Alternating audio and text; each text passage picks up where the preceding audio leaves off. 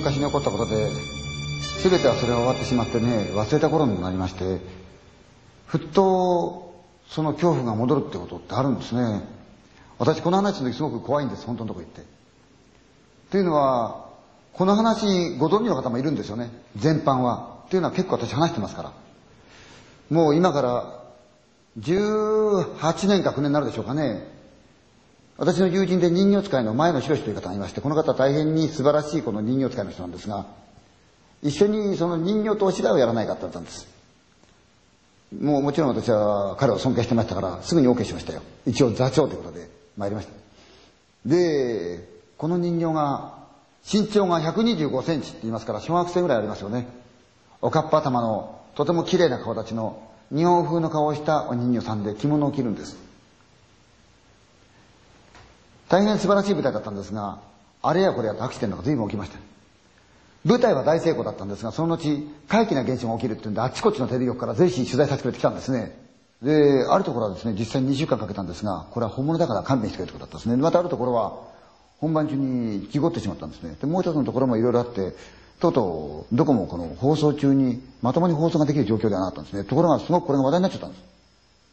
いや実際にあの火が出たりですね水があの出たんですよね。じゃあこれ嘘だろって言うかもしれないけれど実際にそうだったんですよ。でその話がですね大阪のテレビ局の方にこう伝わったんですね。でぜひ来てもらえないかと言うんですよ。で私もいろいろあったもんですからお断りしたんですがその局のお偉い方でお世話になった方がいるんですがその方からぜひ稲川さん来てもらえないかって言うんで。で私私と人形とそれから人形使いのその前野さんと3人であの新幹線で大阪へ出かけました。セットがありましてねプラスアルファという番組なんですよ。人気番組です。乾さんと大変立派な方がメインの司会者でね。でセット座ったんですよ。空中でふーっと音がするんですよ。なんだお効果音だなと私思ってましたね。ええ。で照明を浴びて私の後ろは黒い幕が張ってあってこっちにプラスアルファっていうパネルが貼ったんです。でまあ大体こんなもんでいきましょうやってことでじゃあ本番までちょっと時間があるね前野さん一緒にコーヒー飲もうよでそのスタジオ出たんですスタジオの隣にはあの調整室ってあるんですね普通は鬼会さんにあるんですがそこの局はこう同じ床伝いにあるんですよ取りかかったら「いいか今日はありがとう」有利のせり投げしたらあかんだろうなんか言ってるんですよ。いや、わしないし、なんだよ、あんなもん。なんか言ってるんですね。なんだろうと思ったら、今空中で音がしたら、うーっていうのは、音声さんが、俺が出したんじゃない。一体あの音は何だっつったそれをみんな冗談だと思って、またお前がやって、人をどかしてやってるんですよ。まあ、そんなことを聞きながら、私らも、まあまあ結構みんな騒いでるなと思って、その、ロビーにあります、椅子に座って、コーヒー飲んでましたら、スタッフがタタタタッと飛んでくんですよ。すいません、稲川さん。今日来るはずの霊能者の方なんですが、今、局の前で、車を降りた瞬間に引かれちゃったって言うんですよ。救急車来てるんです。で、早速別の霊能者の方を呼びますから、すいませんけど、それまでもしも遅れるようだったら、繋いでいただけますかって言うんですよ。ああ、結構ですよ。やっぱりなんか起きるんだな、嫌だなと思ったんですよ。そろそろ本番ですから、スタジオ入りましたよね。人間はちょうど今の私のように椅子に座ってるんです。ここにいろんな塩だなんだ持ってありましてね、うちに大きな屏風型のこういうついたてがあって、前にはこう囲いがあるんですよ。高い台に乗ってましてね、125センチですからね。と、私、照明浴びてるもんですから、球がわからないんで、あれ、どっから一体ディレクターは球をくれんだろうと参りましたら、私の黒い幕が、ピコピコピコピコ、こっちから向こうへ引っ込むんです。向こうからこっちへじゃないんですよ。なのにこっちは誰もいないんで相変わらず上の方では、ふーってってるんですよ。で、プラスアルファって書いた、その大きな種が、バタバタバタバタバタバタバタって揺れるんですよ。テレビ局ですよ。風なんか入ってきません。例えば風があったとしたってそんなセット作るわけない。これは毎週毎週毎週やってる番組なんだから。それがバタバタバタバタバタ。家に気づいたんです、みんなが。司会の家に寒って言ってたんですよ。なんだこれはとかしましたよ。と、そこへ遅れて、代わりの霊能者の方が来ました。若い女性の方ですけど、稲川さん、なんか感じますって言うから、いや、実は今このカーテンのところがね、って言ったら、稲川さん、あなたの今この上に少年がいるって言うんですよ。ん？から人形の上にもいるんですよ。そしたら今、フロアさんがパッとかま出したんですよ。電話がパンクしそうです。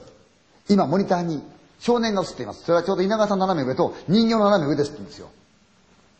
稲さんが、ひっくりしろってパーンテレビひっくり返しましたよ。モニターにしっかりと映ってるじゃないですか。そして、なんとですね、タレントのその控室があるところのクロークがあるんですが、受付の女が泣いたりしちゃったの。うわー今映ってます。で、霊能者のその女性が、すいません。あの、照明を吊るしたあの、バトンですよね。あれ、釣り鐘ぐらい重いですよ。向こうから2番目危ないから、見学者のお母さん方向こうへ取らせてくれ。ずらした瞬間にこれが、ブーンっつったんですよ。何がかわかんない。ユニさんが、どないなってるこれ言いましたら、美術さんが見てますって構ってたんですよ。どこにおるで言いましたら、重もじゃのごっついおっさんが、殴りを持って椅子を、ガン叩いてるんですよ。シャレにならんでお前、シャレにならんでお前、シャレにならんで、どないしてんって言ったら、わしはここにおったらな、けこみが映る。こういうとこですよね。映るから。だから、撃ってくれ。言ったんで、柵を越して入ったら子供おったん。フロアさんに言ったら、フロアさんが来てると、子供が、これどうやって操るの？って聞いたって言うんですよ。で、あ、ディレクターが仕込んどいて、本番中語って4かそうと思ったなと思った。ディレクターが飛んできまして、わしはそんなもん仕込んだらばいプロデューサーが、どないやってこの番組相変わらず、ふんふんふん。生コマーシャルも飛んじゃ当時ストだったんで、ストまで頑張っちゃった。偉いじゃん。で、そのうち本当は私は大阪で一泊するだった。友達と会うためにね。やめたんです。人形使いのマリさん舞い上がってるだから、その人形と一緒に、知り合いがたまたまですね、ヘダというところに、あの、民宿があって、それおじさんがやってるんですかね。で、我々のそのチームのグループの女の子がその、親戚の子であって、その招待してくれたんですよ。で、うちの女房や子供や、それからマネージャーも言ってるんで、前野さん、うちらの中はみんな言ってるから、ヘダの海で一泊して明日東京帰ろうかって言ったんです。私もあまりのこと思ってちょっと強く強かったんですね。僕ら新幹線でもって三島通りました。そして、着いたところが驚いちゃったのがですね、夜中だったんですよね。新幹線でその番組終わるのは大体3時ですから、そんな時間に着くわけないんですよ。で、友人のそのお父さんが来てくれまして、その車に乗って、その民宿へ着いたんです。みんなシーンとしてるんです、宴会場で。何とかしないけど暗い。何をやってんだろうと思ったんですよね。で、後からその前野さんっていう方が、人形使いの彼が、人形を抱いてきた。ぐるぐる包んだこの切れの中で。ね、抱えながら。で、みんなに挨拶をしたで、ふっとこうめくったんですね。見て驚きましたよ。人形が目開いてるんですかって、ぷっと。その時すでにここまでの髪の毛は随分伸びてましたよ。背中のあたりまで。口開いてるんですよ。顔つきが違う。ええー、と思ったんですよ。もう狙えなかったですね、その晩は。そして次の日帰りました。ところがなんですよ。その秋にその前野さんという方はその人形を使って舞台をやらさったのがよほど怖かったんでしょうね。他の人形を使って舞台をやっちゃった。そうしたら、その打ち上げパーティー後、前野さん行方不明ですよ。2ヶ月半経ちましてね、私家帰って玄関開けた。そしたら玄関に目玉のポスターがあったの。気持ち悪いだ、誰だこんなポスターってやつは言いましたよ。そしたら、稲賀ちゃん、もう大丈夫だからね。その行方不明の前野さんですよ。髪の毛が真っ白になっちゃって、こんな太っていたら細くなっちゃって、頭が毛が薄いんですよ。もう大丈夫だからね、家へ出るときね、三角の白い紙を置いてきたから、あれが四角くなったら全て稲川ちゃん丸く収まるね。そして、その頃の2ヶ月半の記憶がまるでないんです。まあ、人形のそういうことがあったもんですから、その我々を民宿へ呼んでくれたお嬢ちゃんね、我々の仲間内の彼女のお母さんっていう方が着物に関係したお仕事やってるんで、私がじゃあ、その魂を押し付けるために着物を縫ってあげましょうって言うんで、着物を縫ってくれたんです。綺麗な着物を。それ人形に着せました。で、本当は私はその人形をどっかお寺にお預けした方がいいんじゃないかと思ったんですが、もうすでにその前野さんは人形に夢中でとても手放す気配がないんですね。で、それからどのくらいか経って月日流れましてね、その前野さんもすっかり復活しまして、そして東欧の方から、東ヨーロッパですよね、方から、ぜひ公園に来てくれというお誘いがあった。電話来ましたね。稲川ちゃん、ヨーロッパ行く前にアメリカ行くよ。夜中でした。よかったね、前野さん。頑張ってね。電話切った。次の日、私、帰ってきました、仕事から。女房が言うんです。前野さん死んだらしいって。なんだそれ。らしいってなんだって。新聞載ってるって。どういうことだって言ったら、前野さんのうちが全焼で焼死体が一つ上がってると。残念ながらそれは、確かに私の友人の前野修さんでした。ところがなんと、前野さんは、アメリカ行くっていうその前の日、私に電話くれた日に、人形を、人形使いの方に預けてるんですね。面倒見ててくれよって言うんで。ですから人形無事だったんです。で、我々はすっかりその話忘れてました。それから10年経ちましたもん。ただ、つい先日電話が来たんですよ。電話の主というのは、我々をその民宿へ呼んでくれたね、着物を作ってくれたお母さんの娘さん、我々の仲間ですよね。その方も結婚しましてお嬢ちゃんが生まれたんですね。で、電話をくれて、お久しぶりって言うんで、どうもね、しばらくだね。稲川さん、実は不思議なことがあるんだけどって言うんですよ。それは、彼女のお嬢ちゃんが夜、目が開くと、布団の上にピチンと座って、襖の方を眺めて喋ってるって言うんですよ。うん。いいよ。分かったよ。うん。うん。なんだろう、この子は。しょうがないなって、寝言でも言ってるんだろうと思って。子供にはありがちなことですからね。ところが、それから2、3日また、夜、声がするんで起き上がると、そのお嬢ちゃんが布団の上にピシャーンと座って同じ方向を見て、うん、うんって笑ってお話してる。誰と話してんの？って言ったらびっくりして、お姉ちゃんとお話してるって。どこにお姉ちゃんいんの？ってお姉ちゃんそこにいる。私には見えない。一体稲川さんどうしたらいいんだろう。彼女は心配ですから、お札と塩を用意した。ところがそのおじびちゃんが、ダメそれやったらお姉ちゃん来なくなるからダメって嫌がって、言うことを聞かないって言うんですよね。